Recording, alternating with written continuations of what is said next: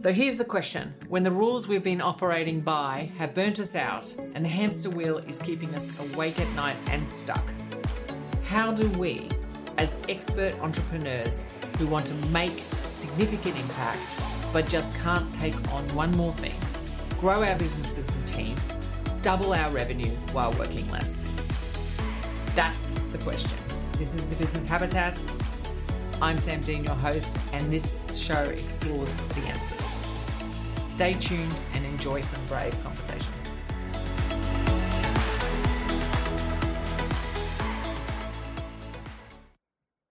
Hello, everybody, and welcome back. Uh, today, I want to really try something a little bit a bit different, see if this works. One of the biggest problems that I'm seeing, and every time I ask either leaders of expert businesses, whether it be in the accounting industry or any others, you know, what if there's one problem we could solve, what would it be?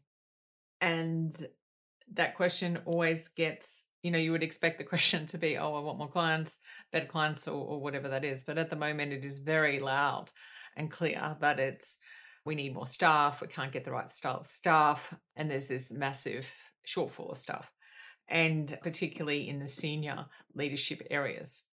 Now, this is a problem. We're all very aware of it, and there's a whole lot of reasons for it. There's a whole lot of stuff, um, studies coming out of America, you know, with the Great Resign uh, and Europe and anywhere with the Great Resignation, why this is happening. It was actually happening before COVID hit, but I think the last two, three years has really woken people up a little bit to perhaps, you know, looking at where they're at. And the interesting thing is that, you know, particularly in this, I mean, I'll talk to the accounting industry right now, is that it is, they're not going back to other people, other places. They're going into either their own businesses or leaving the industries entirely. So we're using a lot of the expertise and a lot of the seniority and the leadership from that as well. And this is a global employment problem. It is not just for us, but I'm going to talk about it from our point of view as well, particularly from the um, more, uh, what I would say, more traditional businesses where people are, are hired on their experience as opposed to their behaviors and, and actual people skills, if you like. So, you know, one of our big passions here is to really try to start educating that deficit of how do you really empower and bring people along for the ride. And particularly you know relook at, at how some of our businesses are actually set up and how we work with our people. And a lot of that of course starts with self um, and how do we lead ourselves. Today i specifically want to look at you know bearing that in mind things that i have seen in the last couple of weeks that i see all the time particularly when we're working in teams. And this is interesting. It doesn't matter if it's a sales team in um, different style of businesses that actually need sales teams. If it's in a production team, it doesn't really matter. And the situation that's happened before, and as I said, this is just an example, but it really, I thought it has to be discussed, is when you're in a group, you know, when we're, we do a lot of work around sort of redefining positions and position descriptions. How can we bring unskilled people up into more skilled, traditionally skilled jobs? Etc. And we work a lot around the position description, the leadership of everybody in the team, and of course, the actual skills of the leaders themselves. Now, what was really interesting about this situation that came up is we'd have a, had a couple of sessions, and then there was one particular person in this group that just went, I don't want this. I, I don't want it. I'm too busy. And of course, you know, this is going at that traditional time of the year for any kind of finance uh, based expert businesses. Obviously, we're around May and June when this has been recorded, but it's different times for different people. And there's a lot of stress and overwhelm. And then that, she said, I'm not a leader. I shouldn't have to do this stuff. I decided 25 years ago not to own the business, so I don't need to lead anybody. I just need to do my thing. And it wasn't said quite as plainly as that, but or nicely. Um, it was said in very different ways. And everything that we're doing here is a waste of time. And it's just soft skills you know we don't need them i don't need them. No one ever asks you know what the, the firm wants. And i said to this particular person well what is it that you think? And you know she said well i don't want it. I'm not a leader. Now the problem with that of course is unintentional leaders everybody everybody who gets up in the morning is a leader. Every person in in any kind of business is a leader.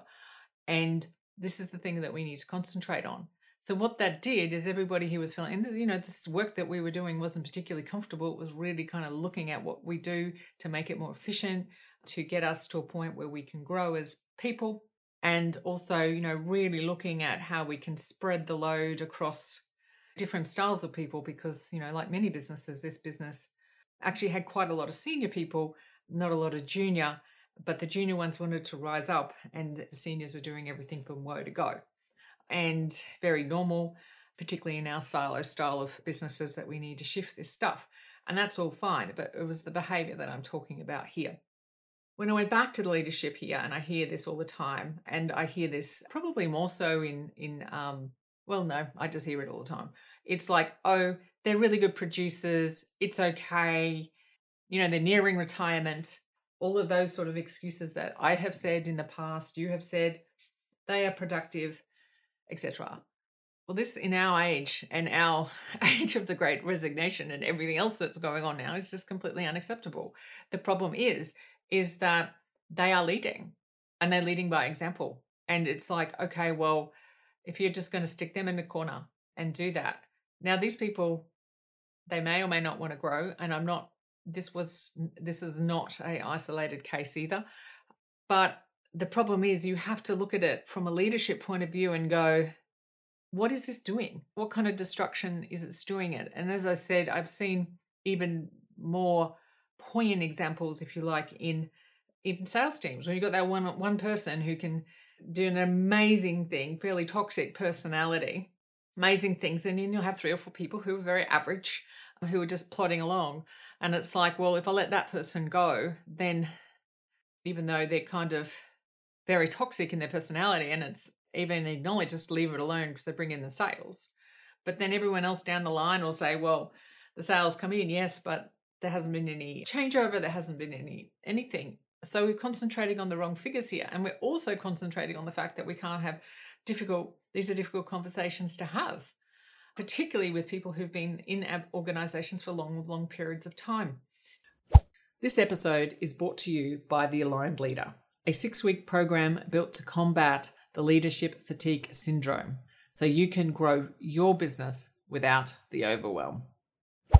The destruction that it causes leaving this sort of behavior un, untended, if you like, or even I mean, this particular person was yelling at me, and it doesn't bother me because I'm, you know, it's not my team member.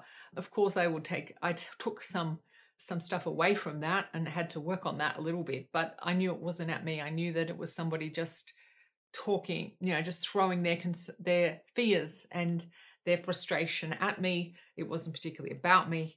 But the problem is, is I know that this particular person has had those high yelling conversations quite often in the last three or four weeks. And someone even said to me later on, "Oh, I thought that that might happen." So this can't happen the, the session beforehand had been really good, uh, very interactive, same style people come in a second, and then that one deteriorated. Some of the people within the within there kind of didn't get on the bandwagon, but then certainly we, we couldn't stay focused. So what I'm saying here and what I really want to bring home here is that we are having these issues on a very macro level, but we have to look at in within our own businesses and our own leaderships we have to look for unintentional leadership that's going on and not the good type. We tend to we tend to focus on the people who have potential to lead and lead well, not the people who are leading by example and not leading very good examples. That was a complete display of leadership. Complete display. It was just a very poor display. That can bring things undone faster than any good chipping away at. And then what happens is the people who do tend to want to want to succeed and want to grow and want to self-develop, they will leave that environment because particularly at the moment they can go somewhere else where they think it might happen. You know that that, that particular person isn't there. We've got to get over this. It's okay. It's always been that way. They'll be out of here in a few years. It's not okay. Also, you're not doing them any favors by actually not bringing that behavior into light. And I've had to do this a lot in the last, and I've learned to do this and how powerful that is, not just for the people around, the, but sometimes for the pe- person themselves. if they're actually put a if they actually do have some self-reflection and do become aware of it it actually helps them grow sometimes it doesn't you know at the moment i have a puppy and you know sometimes it's easier for me just to let her chew and, and go away with it particularly if i'm recording or something but by doing that she now chews everything in sight rather than just the stuff that she has because i didn't kind of pull her aside and says that you know that's not an appropriate thing to do really early on in the piece so um the problem is, in most of these cases, the horse has bolted, and that's okay. But we can get the horse back and really, you know, look at some of these examples and what we can do. My suggestion on it is that anytime this behavior is actually not in the process of, because it's very hard to de escalate, sit back and actually have the conversation immediately and say that wasn't appropriate. You might have some valid points. This particular example, it would have been a, a good time to be and what was, I think, interesting about this that I see is that everyone actually expects it. So it's not just like, oh no, she's just having oh some problems. It was like, oh yeah, that's just X, Y, Z. And it's like if you're getting to that point you really have to self-reflect on that and say, what can you do about this? What can you do? What do you need? What help do you need to actually turn this around? And unfortunately, as leaders, we have to learn this skill. We have to learn this skill. It is a hard skill to learn, but I can tell you the power in it. I had another great example last week where I was in not a business situation, but a personal situation where something similar happened. And I was able to have a very constructive conversation on how much it actually hurt my feelings and how that behavior wasn't acceptable. And what was really interesting was that the person then went away and went, Oh my God, I'm really sorry. I didn't realize that I was doing that. I will work towards not doing that and i've also had that in my my experience as well in my you know the times where early on in my uh, earlier on in my career where i always you know very passionate enthusiastic and sometimes that enthusiasm came out the wrong way and my leaders in that respect let that go for quite a while until it became almost untenable and then told me and i can't tell you how devastating it was to, to have that situation. If they'd just told me early on, if the person involved had just come and said, because they were always nice to me in the front, they never kind of indicated that my behavior was inappropriate and they were uncomfortable with it. If they had just come and said it, maybe I could have learned early, much earlier on, rather than the absolute devastation that I felt then. Of course, I would have felt uncomfortable and horrible, but I would have been able to do something about it earlier. And I did something about it, and it was all fine eventually but the lack of trust. I, I didn't trust that person anymore. I didn't trust that my behavior anymore. So this is some of the things that you need to look at.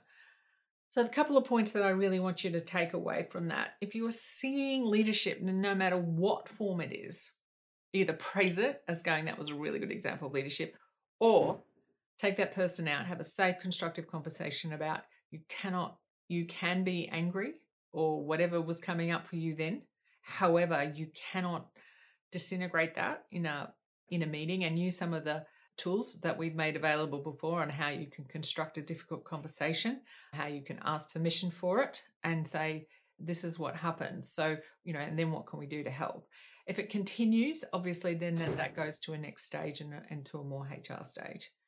These are hard things, but I can tell you what, it's much harder to let this stuff go. And we're all working really hard. Everybody is working really hard in growing and changing in this very volatile world. And this is something that you can have a little bit more control over.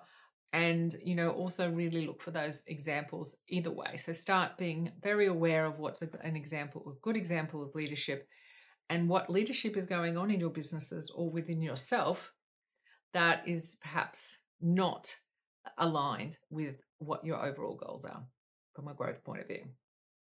What I would love you to do now is become just as you're going through your days, just write those good examples and bad examples down, even if you don't feel safe doing it. Then, if you did want to have a conversation with somebody about it, uh, the uh, link to the difficult conversation framework will be in the show notes, both the difficult conversation podcast, the original podcast, plus the actual little bit of a framework that you can use to script your own. So, um, please just be aware of that unintentional leadership that's going on and what it's actually doing to your business, but also look for it within yourself too.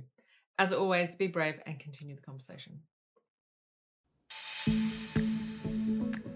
Thank you so much for your time. We work super hard on this podcast and are passionate about helping expert entrepreneurs build businesses without overwhelm. To help us, can you please leave a review if you loved it on Apple Podcast or your favorite podcast platform?